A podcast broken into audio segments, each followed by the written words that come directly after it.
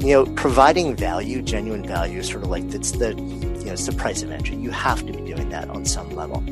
But what I've realized over time is that you can do that by giving information, and that's what the vast majority of people try and do. But there's another way to provide value that I think a lot of people overlook in the podcast space, and that's where I feel I've awakened to it and I've gotten a lot better standing in that place, and that is letting people know they're not alone.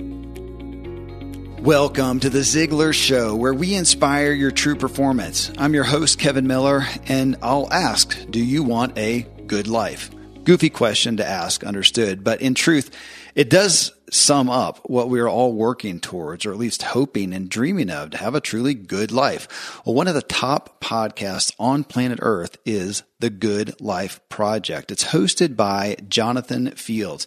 Jonathan has truly done something profound in the pursuit of a good life, you know, in the personal development industry worldwide and amidst everyone globally desiring to make individual progress.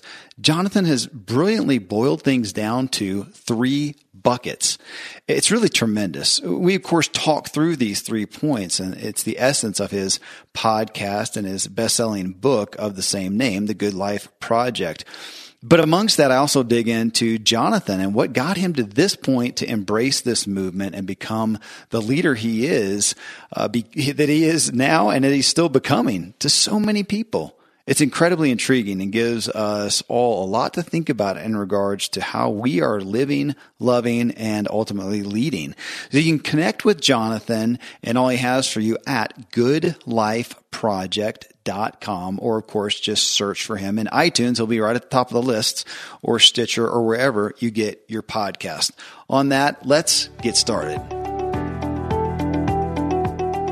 Well, Jonathan, it is, um, I mean, you know, I'm, I'm the host. I'm supposed to say it's an honor. Man, it truly is. I, I just have been really digging into your stuff and uh, such a kindred spirit in your quest. I'm I'm just I'm just a fan, and you've inspired me. And, and I, w- I want to look at this. I mean, the good life, and you talk about that right off in the book and in your message. Man, what a huge issue, and it encompasses so many aspects. And I'm wondering that today, your day to day life, as you work with people, as you go to the coffee shop, as you're just in social groups, what is the uh, the the the initial thought that comes to mind when you're thinking about this good life and, and people who have a good life or they're you can see them suffering from it? What's the main ingredient that tends to stick in your mind the most? And I ask that with a bias and I tend to look at health and wellness. I don't know why that comes to me first. There's so many things, but what's the ingredient that tends to haunt your mind the most with people?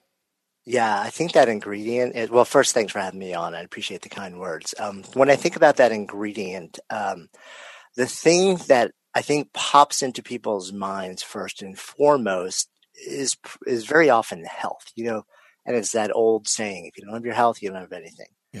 And and that's that's certainly true. Although what I have found, I'm 52. I'm the you know I'm I'm into the middle years of my life, and I'm at an age where I have a lot of friends who either live with some level of disability or chronic pain, or they've been through some severe illness, they've been through loss, and health absolutely matters. But what I found is that if, as you get a bit further into life, health is really important. But there comes a time also where sort of like um, you start to realize that the depth of your relationships are the thing that really sustains you as you move through whatever life throws at you. Um, so, you know, if we don't have, you know, the vessel that contains us as we move through life to be healthy, to be as optimized as we can get it to be, then we don't have anything. Once we have that, um, the thing that really is the difference maker is relationships. It's the mm-hmm. depth of your relationships. If you think about the Grant Study for Men, which is the longest running study on human flourishing. Um, and granted, yes, it was done all on males, which it would be awesome to have a bigger data set, you know, that included everybody, males, females, fluid gender, whatever we can fold into that. But um, the the longest curator of that study, George Vaillant, was asked, you know, when you have looked at literally every variable that's occurred in people's lives over a window, a span of 90 years. And these included everyone from former presidents to people who um, lived very hand to mouth um, in the neighborhood. Was there a single unifying factor that was the big difference maker? And his answer was happiness is love, full stop. It's all about relationships. It's about the depth and quality of relationships. And I have come to believe that, you know, while vitality, relationships, and sense of purposeful contribution are all critical, my focus increasingly is really on it's on love, it's on relationships. Okay, so uh, and I want to come back to that now with my admitted focus that I often have on health and wellness.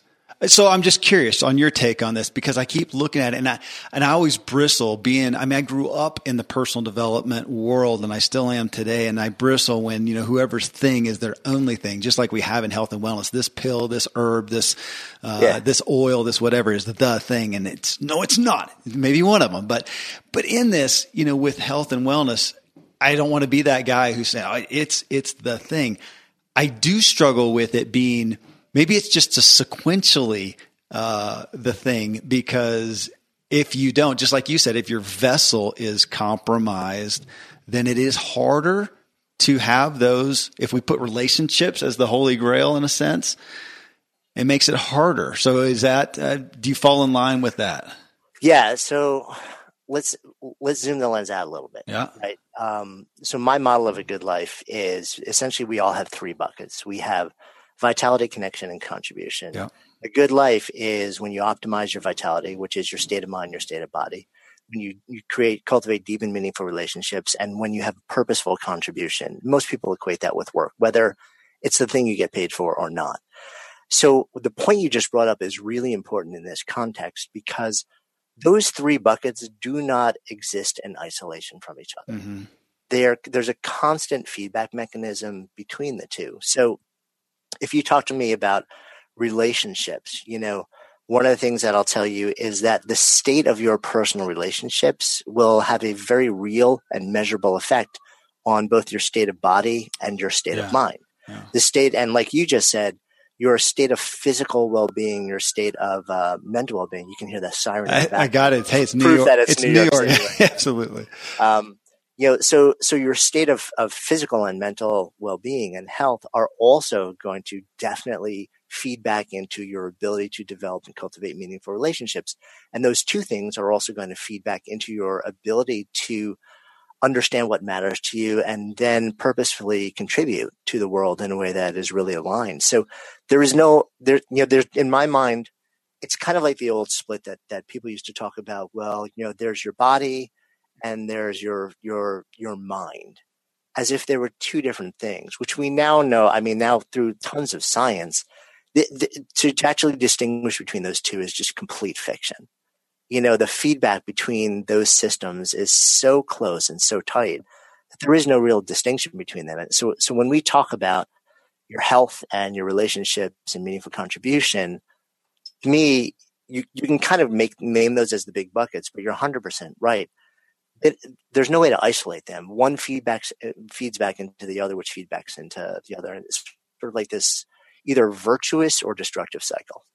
Do you see that? I mean, I, I hear you saying, okay, we know better than to think the body mind uh, connection or that it's not connected, that it, that it's separate. So we know that, but I, I'm fortunately I think that we may still be small. I mean, don't you see it? I mean, again, being in the personal yeah. development world and the influencing world and the, you know, with the authors and presenters and speakers and the leaders of our time that we still see that. I think less. I think people are getting more and more into that, but we still can have this, have this tendency to think that our body can, you know, go to hell in a handbasket in some sense, or at least be compromised a little bit. But oh man, we can, we can think and, and yet we see the, we see the results of that. It doesn't last.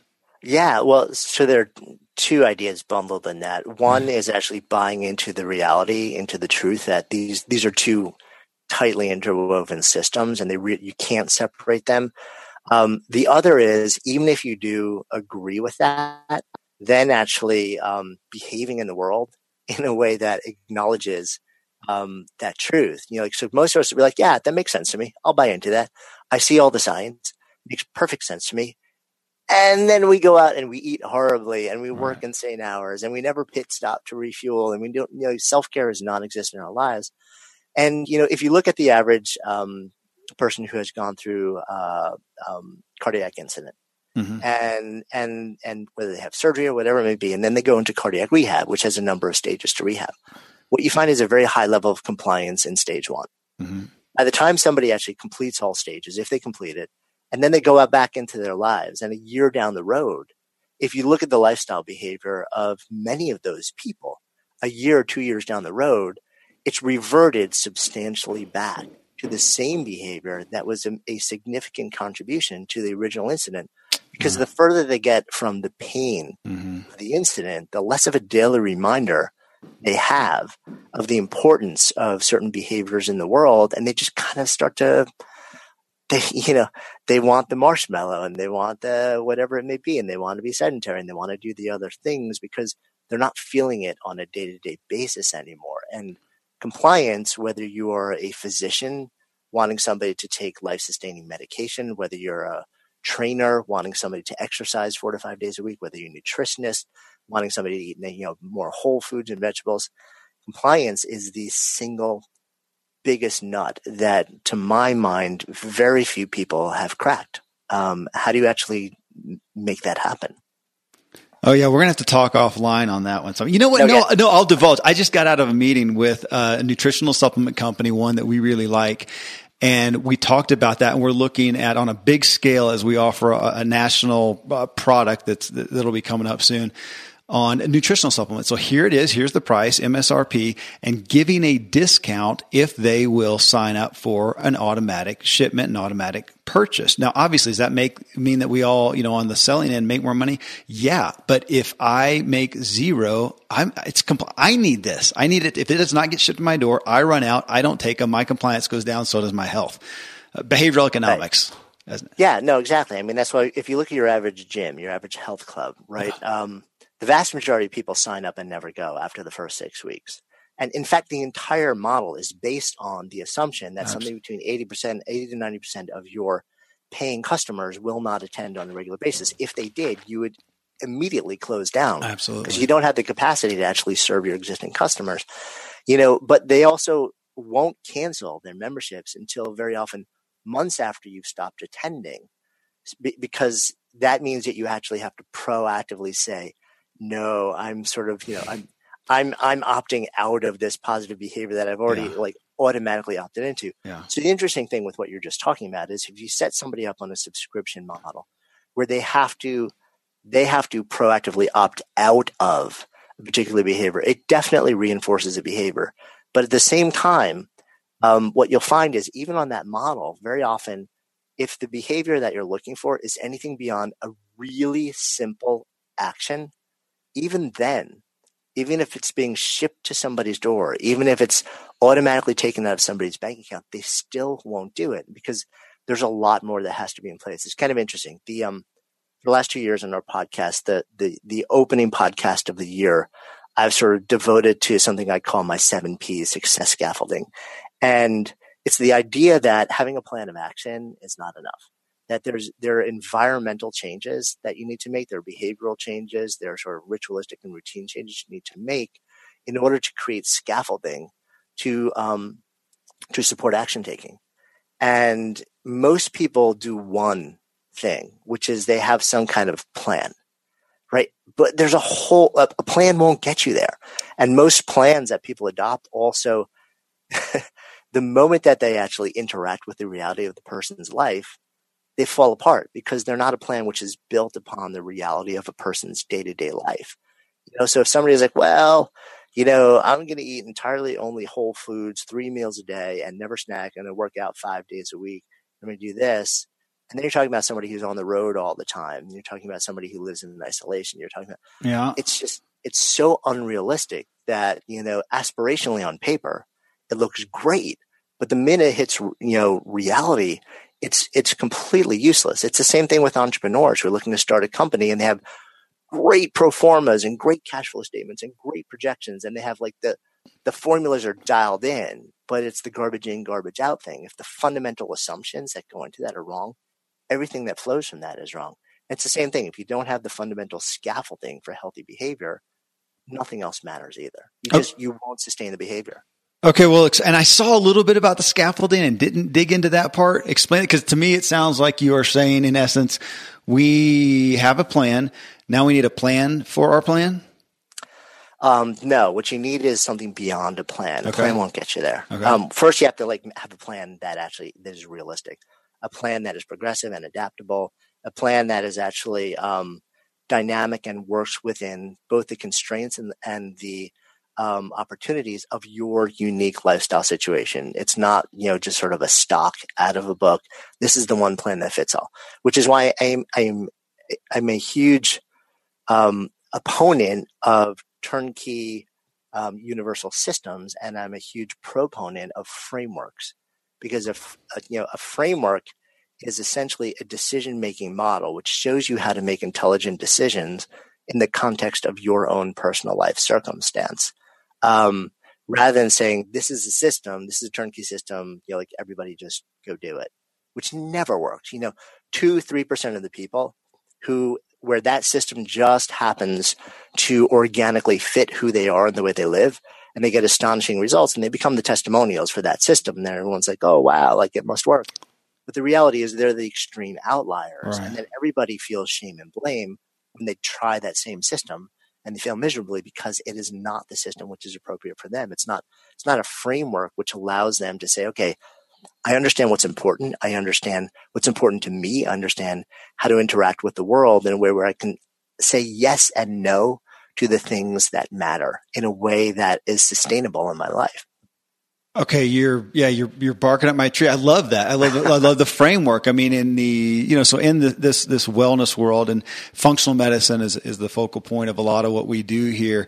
And we literally talk. We've been kind of beating our head, not beating our heads, but but we struggle with that because we know, yeah, there's no global system that's going to work for everybody. And in this arena, it's personalized, you know, medicine, personalized health healthcare is the only way. So in this, as you're talking about the Good Life Project, I didn't read that word in your book, but I see it as that, as it's a framework and you don't get all detailed down in. You don't have the 15 steps. You have three buckets. Put into that bucket what works for you.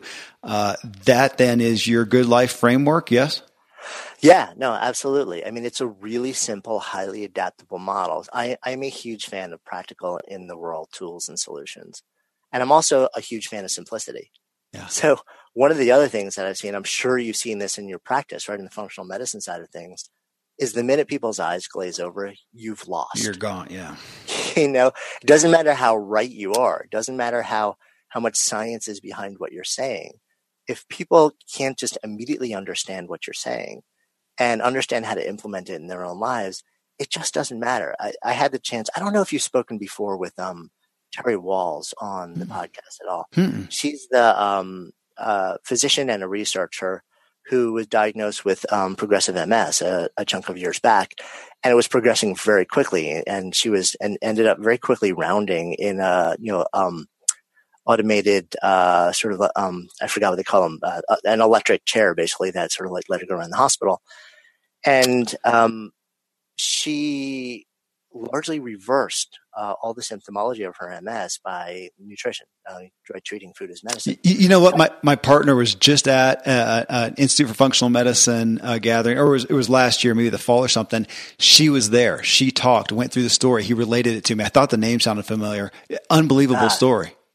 Yeah, super cool. And, and, Oh. I, and I bring it up not even because of that point. I bring it up because when I was speaking with her, she said something that really has stayed with me that's really like spot on for the conversation we're having right now, which is she said, I view my job as a physician to, um, so that when a patient leaves my office, like I, I have them repeat back to me a clear understanding of everything that we just talked about and exactly what they need to do.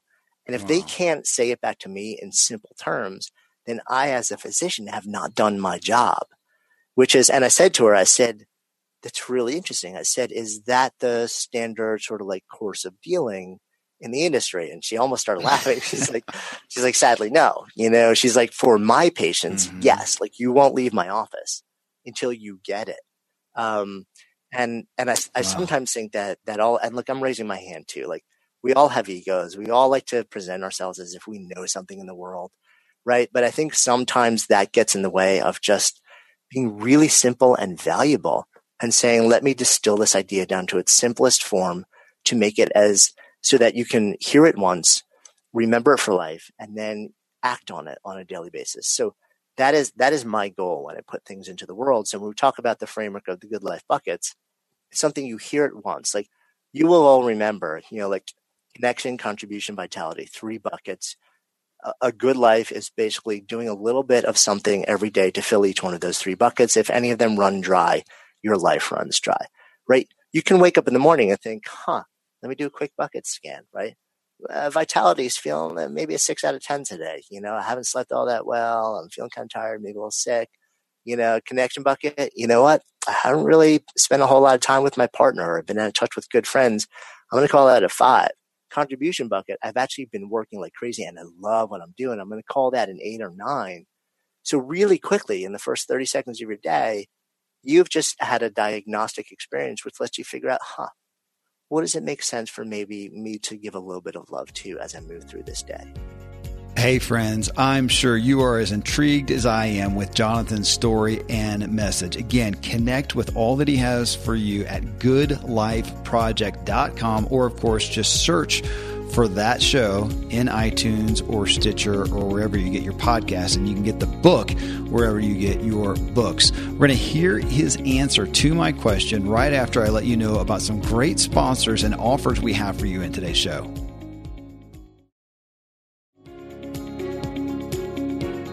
Well, so in that, I, you know, in looking at you being in this, and I'm gonna I'm gonna call it the personal development, you know, world, the self help world, which is where we are here, which is where our entire podcast demographic, you know, is whether they're listening to your show or the Ziglar show or Tim Ferriss or whatever. They're people who are aspiring. They do want more. They do want to progress, and yet I'm sure you're as, as, aware as I am or more that we are also in this industry where we take in knowledge, we take in, we take in, we take in, we take in, we take in. We're not always seeing the move, the needle move in people's lives, which brings me to what you're doing because it's, it's and it's amazing. I looked at your show yesterday, Jonathan, and you were sitting at I think uh, number sixty uh, overall podcast overall. And folks, if, if you're hearing that and don't realize how significant that is, that's significant.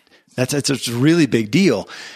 And amongst so many peers with such good messages, what do you, as you look back now uh, amidst this Good Life project, what do you attribute some of it to? That did you expect it? What did you not expect? But is some of it to that degree that you made it simple so that people can remember it, they can engage? Well, I'll let you answer it. Yeah, I mean, it's funny because I I'm constantly trying to deconstruct the, the, that very thing and figure it out.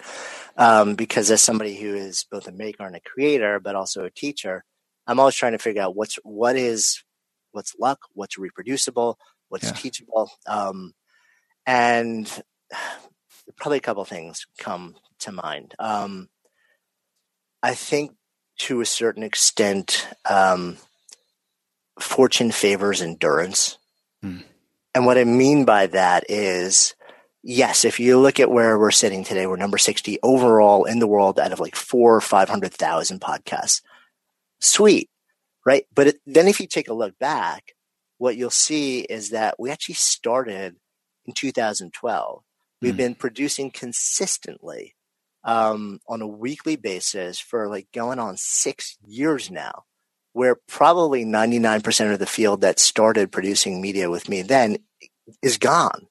Yeah. You know, they just, it, there was no sort of commitment to long term growth, to long term sustained improvement, to long term value provision, and also to the development of craft, which mm-hmm. there is no way to really, you know, accelerate that dramatically. It takes an investment of time. It takes the endurance to say, okay, I'm starting out now. I own the fact that I suck, you know, because we all do in the beginning. Yeah. That's where you have to be, beginner's mind. And I'm own the fact that, you know, if I stay with this over a period of months and years, I'm going to get a little bit better. And as I get better, hopefully I'll get better at the craft of what I'm doing. I'll get wiser at the knowledge side of what I'm doing. And, you know, the people who some way resonate with that will stick with me and the audience will slowly build over time. And, you know, I think that that's been one of the things that has really sustained. So it's, I take a very long term perspective. And I think part of that also may come from the fact that My background is not in the online world. My background is in brick and mortar entrepreneurship, where you've got serious stakes, you got serious investment, and and even if you succeed, it's very likely that you won't recoup your investment for years. You know, not days or minutes or months. So you have to be in it for long term. You know, you have to be looking at the long term growth and be willing to invest in in effort over long term. So I think you know when I say fortune favors endurance, that's what I mean. You know, that that you've got to have a commitment. And then the bigger thing was, well, what keeps you in the game? What keeps you working when you just wake up at times you're like, oh wow, like I thought, you know, we are producing amazing stuff and nobody's responding and I'm really bummed and everybody else is bailing, doing something else. And um and I think it's a blend of feeling a, a, a strong sense of um, purpose a strong sense of flow and a strong sense of um, expression. You know, I, and I call that state being sparked, right? It's the overlap of being on purpose, deep in flow, and fully expressed. You know, that I feel this sense of I'm I'm doing what I'm here to do. I feel the sense that while I work, I have strong windows of time where I get lost in time because this is play to me. You know, I have become the thing that I want to do, and I would pay to do this. And the expression side is really it's the expression of knowledge, it's the expression of interest, um, and it's the expression of identity and craft. You know, and I think when the more you can keep adjusting your work with those things, the more aligned who you are in the world and what you do becomes with those things. You enjoy it on a level where even if you get knocked around, you'll you'll sustain. You know, you'll endure long enough um, and at the same time, that sense of alignment creates a coherence or a resonance mm-hmm. that people perceive. That's been my experience over time. Um, but again, it's every once in a while you see somebody hit that really, really quickly. They just get lucky. They somehow they dialed it in out of the gate. My experience has been the vast majority of people that I know that, that find her to come close to it, move in and out of it because I don't think it's a long term sustainable thing. You kind of oscillate in and yeah. out of it. It's um you know, it's it's a long game. I know I just dropped a lot of different things. So. No, I know. I, I love it. I want to come back to, uh, again, you know, looking at how to live a good life. And I, I've been digging into it. I, love it. it. It's brilliant, folks. That's why we've got Jonathan on here. Go get the book and dig into it. Get the book, get the journal um, it is significant, uh, one, but I think as much as the content is, it's the way that you deliver it. And I was, I was enamored with your show.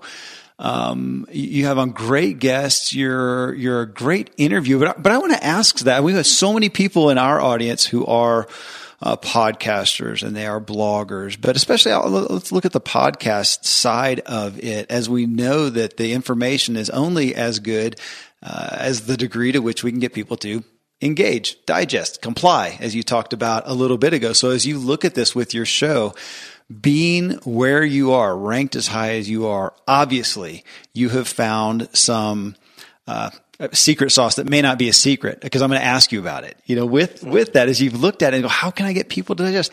How have you? You mentioned your craft, developing your craft in in this message delivery that you're doing primarily on the podcast, what have you altered since you started? Some of the primary ingredients so that us, the listeners, you know that we will listen a little longer, listen a little deeper, take a little more action, and listen to the next show. Yeah.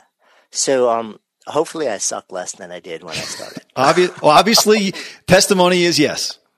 Um, but yeah, and again, these are questions that I've been sort of diving into myself because I'm curious, you know, and I think part of it is that it's it's you know I'm thousands and thousands of hours into this, and I still really try and revert to beginner's mind. But when you talk about craft, um, you talk about um, so the the format of our podcast, which we've actually experimented with a bunch over time, but but currently every week we produce a long form, about a 60 minute conversation. And then we produce a short form, segmented show where it's just me talking about topics of interest, very often sharing research because I'm a complete geek around science. So, you know, providing value, genuine value, is sort of like it's the, you know, it's the price of entry. You have to be doing that on some level. Mm. But what I've realized over time is that you can do that by giving information. And that's what the vast majority of people try and do. But there's another way to provide value that I think a lot of people overlook in the podcast space. And that's where I feel I've awakened to it and I've gotten a lot better at standing in that place. And that is letting people know they're not alone. Mm. Um, simply knowing, so I don't have to have, uh, you know, I don't have to do a 15 minute riff on a particular topic and say, like, this is the answer to everything. I'm going to give you the seven tips to make it all happen. I may, like, it may be good enough for me to say, you know what? I had this experience the other day and I couldn't shake it. It really bothered me. And I meditate every day and I do this and I do that. And I just, it's still, it stayed with me and it's bothering me now in this moment when I'm talking to you. And I don't know what to do about it. And here is some of the way that I'm trying to think about it. Here's how I'm processing it. Here's one thing that maybe I've figured out that, that I, that's kind of helping me. Um, so let me offer that out to you. And I'd love to hear what you have to say too. It's a very different thing. Mm-hmm. What that requires is understanding that the value is not just in information and solutions. The value can also be in creating an experience that lets people know you are not alone. There's huge, huge value, especially in a day and age where so many people feel isolated, um, oppressed, and disenfranchised. Wow. That alone has huge value.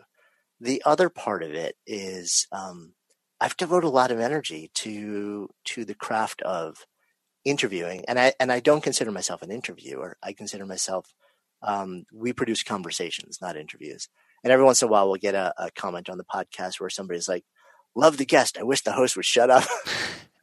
and and, uh, and so I'm very clear. I'm like, this is not a traditional interview. This is you know this is two people who were sitting like sitting next to each other at a friend's dinner party who just start talking and there's something interesting that you know that they want to have a conversation about so it is much more free free flowing conversation but i've also gotten i've gotten um, much better at cultivating what i call exquisite attention a sense of safety and hyper focused awareness um, so that it feels like um, it is a very nourishing place that there's nobody nowhere else that exists in the mm-hmm. world during the conversation um, I feel like I've gotten better at being present and listening and observing while we're sort of in that container. And also, I have very likely gotten, actually, I know I have because I'm pushing myself to get bolder about asking the questions that I really want to ask, but would be uncomfortable for me to ask and potentially uncomfortable for somebody to answer. Yeah. Um, and I've often, I've also gotten, you know, I, I explore different like very sort of granular techniques. Like for example, if you ask somebody a question and then they give you an answer, and then you just you know, count to yourself three, two, one. That three seconds of silence is so absurdly uncomfortable for the average human being that we will feel the need to fill that space with something anything. And when you fill the space, that's the time where the ideas, the wisdom, the vulnerability, the self expression that was not sort of prepared and planned, that's when that emerges. And that very often is when the conversation gets real. When you go off script and you create mechanisms and invitations for the people that you're in conversation with to go off script as well. Okay, that's really curious. I'm sitting here trying to be bright enough to put these pieces together, and I don't know that I uh, that I can do it on the fly like this. But from a sales standpoint, Ziglar, you know, is big on on sales. We just did yeah. a big event with Secrets of Closing the Sale. It's on sales, but of course that was his venue to get into your life and have impact there. But from a sales, from a closing technique, It's the same thing. Okay. Okay. Well, that's what I'm wondering because eh, that yeah. was one of the ones I was, I was told as a kid. I remember sitting in front of, you know, grown men and I'd give my sales pitch on, on whatever and give the offer and shut up. Yeah. It's excruciating and yet brutal. oh, yeah. Yeah. And so you're talking about, this isn't sales. You're just talking about humanity, the pause at the end of what? Uh, not a sales pitch necessarily, but from, from your standpoint, something they've shared that allows them to, or not allows them. It, uh, yeah. So the, yeah. the pause is, is a gateway to vulnerability and spontaneity and okay. serendipity. Right. Because it, it unlocks a deeper truth. Right. And it unlocks something that was not prepared. Mm-hmm. And it's that stuff in life um, that leads to the best friendships, the best adventures, the best experiences, and the best conversations. And in sales, you know, it's that is the the space that also it deepens, it creates the same thing. Um, it deepens the conversation to a level where people are getting real. Mm-hmm. And what do we know about sales, right? Why, why do so many people focus on rapport building? Because trust is everything, right? Trust comes from vulnerability and a series of deepening um, disclosures. And though, and, and that emerges very often when you create the space for it to emerge, um, and not before.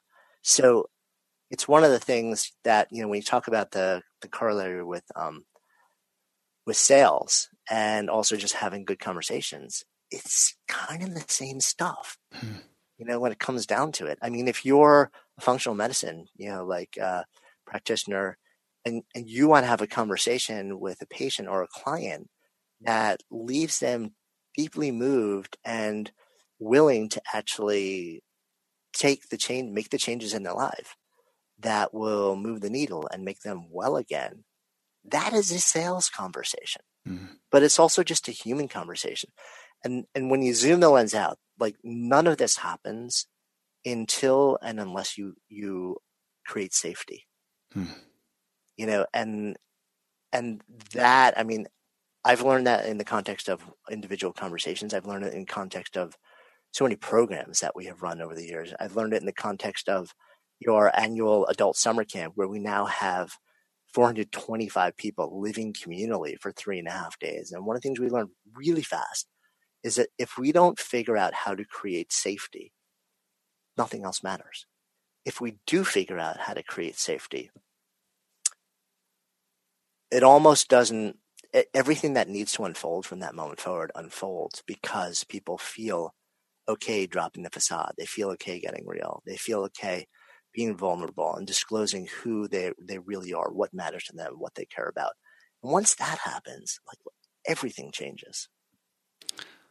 Well, obviously, again, not to just tout numbers, but I'm looking at the success of your show. I read some of your testimonials and I saw testimony to what you've just said that didn't resonate as much till now as you discussed it of creating safety. I, I will raise my hand and admit that as a podcast host, um, with, with, a show with great numbers and, and, and good ranking and great, uh, you know, the, the best of the best interviewees, I've never thought I need to create safety in my show. And yet what you say resonates because it is relationship. And in that I know it, but I didn't bring it here. So if we were to all bring that into not only our personal relationships, but our work relationships and even to the aspect of being a presenter, can I be on stage? Have you thought about this as you're on same thing as you're on stage in front of live humans that you are there to create safety so that I'll let you fill that in so that they so that I can take people from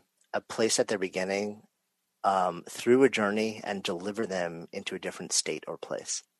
So, in a very past life, um, I, you know, I've been in uh, the fitness industry in a, a, number of different ways too. Mm-hmm. At one point, I owned a, a, a health club. At one point, I, I owned um, a large yoga center in New York City for seven years, and I taught. So I was on the floor teaching thousands of students, and I've trained hundreds of teachers. And in New York City, if somebody comes to you after a really hard day and they're giving you 90 minutes of their day, Mm. That is a huge responsibility. Mm-hmm. And then if you pack people mat to mat into a room, you know, you multiply that 90 by a lot of people, that's a big responsibility, right? So I realized that pretty mm-hmm. early on. And my goal was I said, everybody's landing here kind of frazzled, kind of burned out. It, they all need something a little bit different, but there's some sort of like universal things that they all need. And I knew that my job was to take them from the state that they came to me in and take them through some sort of collective journey that would leave them in a different state, that would leave them in some way changed. And what I learned really quickly was that I needed to create safety to do that and for them to let go, to be present, to not be thinking about like themselves and whether they could do a pose or how they look doing this or being like being judgmental about themselves. Um, I needed them to just let go and know that they were completely safe and it was okay to just, if you needed to be like curled up in fetal position, weeping for 90 minutes, that's okay. If you want to fully express the most, you know, outrageous, you know, physical manifestation of pose, that's okay too. And everything in between. So, so Jonathan, I'm wondering, as you've gone along in your story as a an entrepreneur, um, and uh, with ups and downs. I read about the yoga place and the struggles there, and and, and that, and now into an author and a, a podcaster, but which is a you know term for speaker presenter to me, an influencer.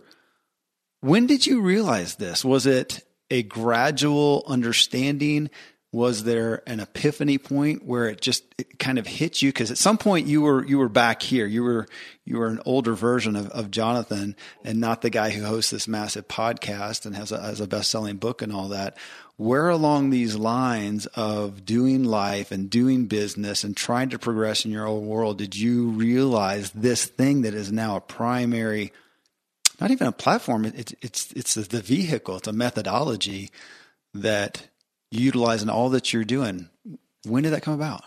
Yeah, I, th- I think it's an it's honestly an evolutionary process for me. You know, if I look back, uh, it's been a part of the businesses that I built for decades. They've always been community driven businesses mm-hmm. in some way, shape, or form. Um, I've always been deeply fascinated by social dynamics and collective social dynamics. I was a, a club DJ when I was in college, and I had my own company. And then I was also, you know, like out spinning in clubs.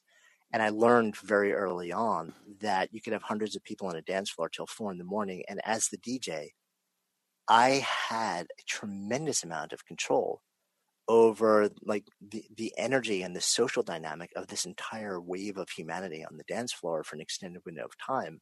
I could create a moment of collective elevation. I could create a moment of deep calm and ease. And I could take a, a group from being frenetic and ecstatic and completely in the moment and and and beyond self-awareness to splitting into partners and being very calm and mellow and deeply other you know like oriented. And i think i've been fascinated by that dynamic for years. So when i move into business i'm like how can i understand um, the deep behavior of social dynamics in order to create moments and experiences and solutions that are fun for me and at the same time in some way leave people changed. That has morphed into brick and mortar businesses in the yoga world and the fitness world, and now more recently, you know, in the virtual world. Mm-hmm. Um, and but it's all sort of like this evolutionary thing, and the idea of creating a safe container and building community. I think I've keyed in on the more granular elements of what make it work, um, probably over the last just three or four years. But I've been probably less intentionally aware of it and playing with it and sort of massaging it and running experiments around all of this for decades. Okay, I just like as I'm writing notes, deep behavior of social dynamics in the same line with DJ in a club. That's meaningful. Uh, I, so as people are listening to this, as I'm listening to this, uh, Jonathan, as a student of of your own progress as well. And I want to tell you, we had a Ziglar meeting this morning about the podcast, and I told them I've been listening to your stuff and looking at it, really intrigued with what you're doing and uh, desiring to emulate some of it. I, I, I love the spirit uh, of it. As people are listening to this, myself included, and we hear that, where do we go? Where would you lead people for resources on that, on becoming the type of person who is aware of the deep behavioral of social dynamics that realizes that they can lift a group, that they can deepen a group, that they can do that with an individual, um, uh, but also with a group. As again, we have a majority of folks here who are desire they are leading or influencing or they are deciding to, to do that. They want to become that and they're here with a desire and yet they need leading. They need some resources. Yeah that's a that's actually a tough one. Um, so i have found a lot of ideas um, in this is going to sound weird the intersection between social psychology and um, nonviolent revolution theory. okay. Nonviolent revolution theory. Okay, keep so, going. Yeah, one of the classic books in understanding influence is Robert Cialdini's. Um, influ- the name of the book is "Influence: The Psychology of Persuasion." Every marketer, every copywriter on the planet can probably cite you like you know like page and verse from that book because it deconstructs the process of human influence. But what it really is, is just understanding the psyche of action taking right? And it's more you know tailored towards individuals, but it is it is such a core. It's thir- something like 33, 34 years old at this point. It is as relevant today as it ever was because it speaks to the human condition, and the human condition fundamentally doesn't change. Who we are is who we are. You know, the circumstance of humanity changes, but the essence of who we are, it, it's largely it is what it is. Um, so that's you know like a starting point, I think, for a lot of people. Cialdini's written a number of books since then, also which are interesting. And because he's research based, there's some really interesting science around it as well, rather than it being sort of like pure marketing. Um, there's um, on the nonviolent revolution theory side of things, there's um, uh, God, I'm completely blanking on his name now. Uh, literally a pamphlet um, called "From Dictatorship to Democracy," um, that was written, it'll come to me. I can't believe I'm spacing on his name. Somebody who has studied his work deeply, somebody who's researched um, movements and, and revolutions for decades and decades, and decades, and created this relatively short booklet that has become the handbook for nearly every revolution um, in across the, the, the globe for decades now. Gene Sharp. Uh, yeah, Gene Sharp. Thank you. I just looked it up while you're talking. I'm searching. So okay. Yeah. Okay. And uh, so and so a chunk of years ago, I actually started to pull from um, the psychology of influence. I'm also deeply I'm a writer, so I'm deeply fascinated with with language and how language works. And I love music. I love sort of more tribal, energetic things. And so I started to pull together all these disparate worlds um, to create a framework for to apply them all. You know, my question was can you essentially apply all these theories to create a movement like growth, but in a business context, or will it just bastardize everything? Um, and the answer is you can do it, but you have to be really careful how you do it, or else you'll be perceived as being opportunistic. Mm-hmm. And in fact, you may well be being opportunistic. So, um, what's interesting is we actually, I, I, created a manifesto around that, which um, um, I'm happy to share with you if you want. to. I'll give you. It's nowhere right now, but if uh, if you want, it's just a PDF, and I'll give I'll give you a copy if you want to share it with anyone. And we built trainings and courses around it, and um, and I was I was leading that for a while, but we shut it all down because it was never supposed to be for anybody else. It was actually it wasn't my main thing, and it was becoming a distraction. But more recently, maybe because of what's happening in the world these days, um, I've been getting calls to sort of share more on that. So I may end up writing a bunch around it. But those those you know Cialdini's got really powerful work around this.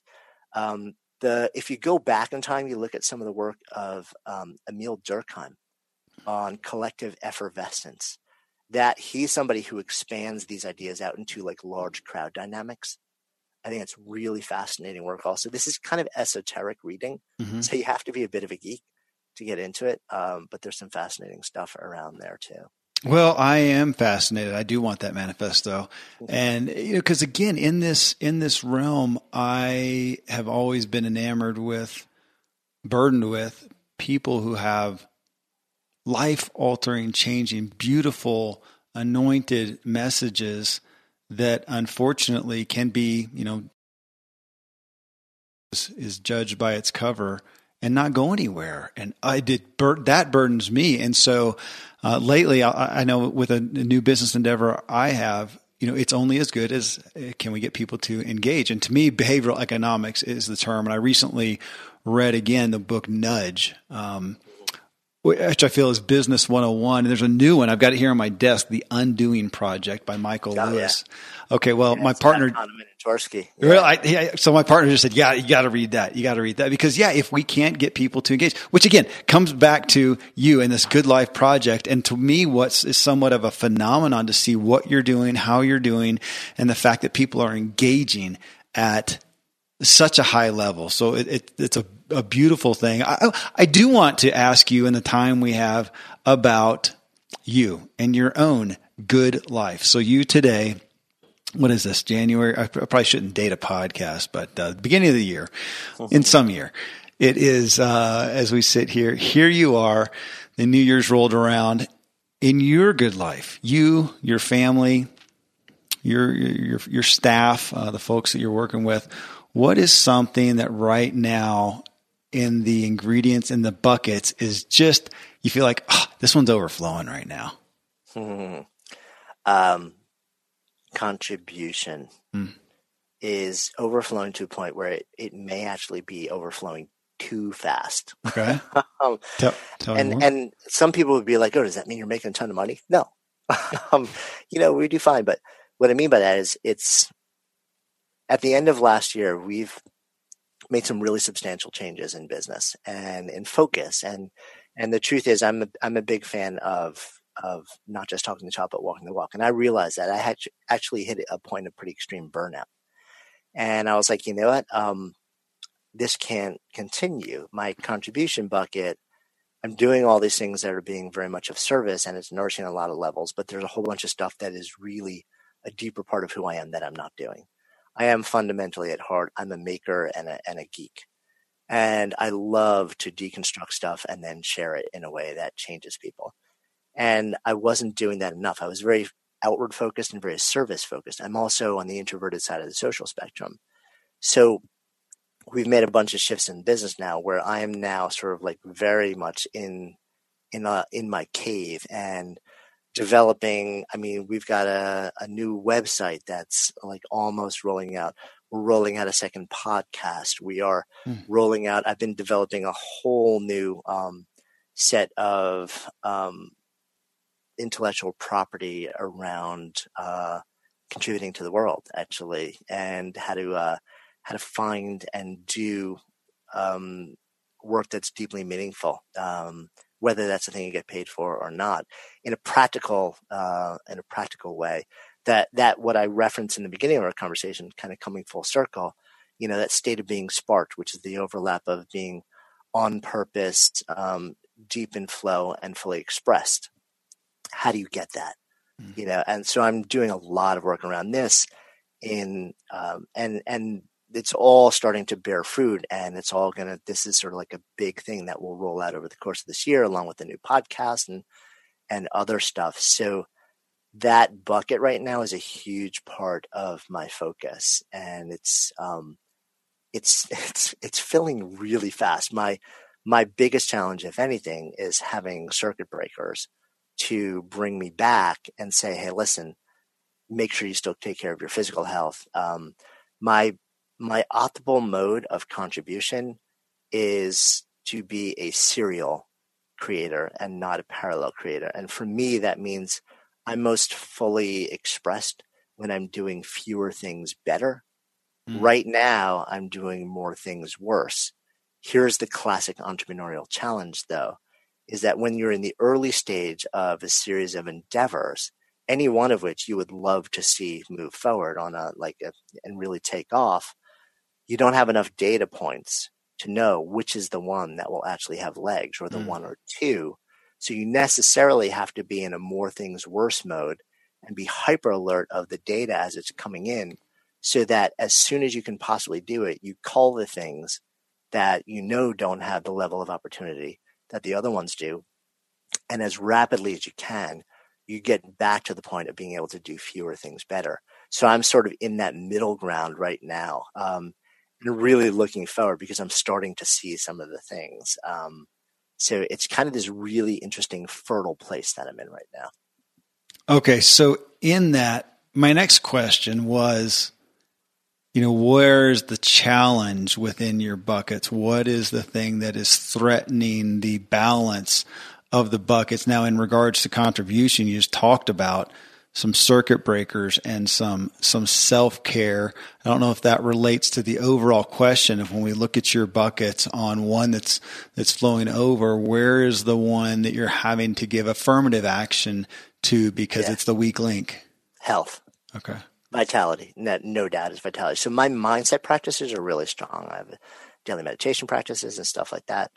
Um, the my movement is where it takes a knock. Um, so getting my body moving, committing to exercising, mobilizing my workflow. Yeah. So like right now I'm on a headset. Um, and right now I'm sitting because we have video on. If, but for the fact that we have video, if I was recording a podcast or if I was on a business call with anybody else, I would actually have one of four different types of headsets that I have depending on how I'm communicating. And I would be walking the entire time. If it was mm-hmm. warm enough, I'd be outside. Today it's kind of cold. So I would, uh, you know, I would be inside. So I'm constantly trying to think of ways to, to mobilize my workflow and then to go beyond that and make sure that I'm actually moving my body more intensely and going out and exercising. That's the thing that, that tends to um, take a hit for me. And that's the thing where I need to be most proactive at um, at making sure that I have circuit breakers set up to tell me when that bucket is starting to run a little too low. That's well. We need to get together and hang out because my my health coach on the other side of the wall here. We met this morning on some goals that I'm working on and some things I'm not as, as happy with. And she said, I am working out too much, too intensely, and my cortisol levels are too high. And she said, Kevin, go meditate. You know this.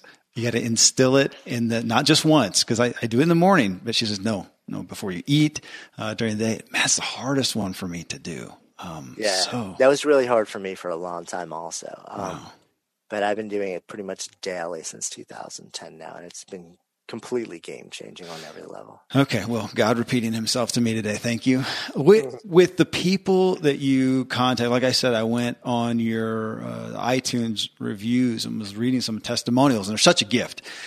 And with the people that you're in contact with, and I'm sure you are contacted daily, uh, multiple times with people who are listening to you, they're reading your stuff, they're listening to your interviewees, and they're impacted. What's a, a testimonial that has resonated with you, that has been meaningful to you of somebody who's been embraced, who's embraced this methodology and has received a gift in their life? It's a great question. Um, and probably the ones that are most meaningful are not the ones that are public, they're the ones that are emailed to me. Yeah. Um, which also makes them hard for me to share because they're emailed in confidence. But the general, I've had a number where people have been um, in a dark place, and in some way they've intersected with the project. And whether it was my voice, whether it was very often it's not me, it's an idea that was shared by a guest, it's something that was written. Um, that in some way it has just sparked a little bit of lightness in their life and allowed them to see possibility again, where all they saw was um, darkness and no hope of anything ever being different. And yeah. in that flicker of possibility um, came the smallest little action, which started to compound on a daily basis and bring them out of darkness. And that those are the those are the stories in the emails that you know you're kind of like, huh, you know um, and and people will often say they're like you know um, i just want you to know what you're doing in the world matters um, and that's you know that's pretty cool. What you're doing in the world matters. That's why we're talking to you now. I could talk to you all day. Uh, thank you for giving us some of your precious time away from your own project for ours and uh, it's a gift to people. I'm honored to bring them the Good Life Project and you, Jonathan Fields. Thank you so much. Uh, thanks so much for having me on. I appreciate it. Well, there you go, folks. Did I say this would be good or what? I mean, again, connect with all that Jonathan has for you. Please go to goodlifeproject.com and uh, or just search for it in iTunes or Stitcher, wherever you get your podcast. Of course, you can find the book anywhere you get your books as well. Uh, well, coming up next in show 535, we go behind the scenes into Jonathan's personal life and the healthy habits he consistently walks out to maintain his good life. So, a little bit of a preview. He's not a morning person. Uh, he puts a big emphasis on meditation. He doesn't miss his morning coffee. God bless him for that. He's not a fan of indoor exercise, which I understand as well. His business partner is his wife, and they're nearly always together with their daughter. Uh, he works to keep himself sharp mentally by being physically healthy. His career efforts are wrapped around the question Will this opportunity allow me to spend as much time as possible with the people I can't get enough of? And he loves making stuff. He just signed up for a month long course on guitar building. Uh, so this is going to be fun. You'll want to hear this show. Till then, as always, thank you so much for letting me walk with you as we inspire our true performance together.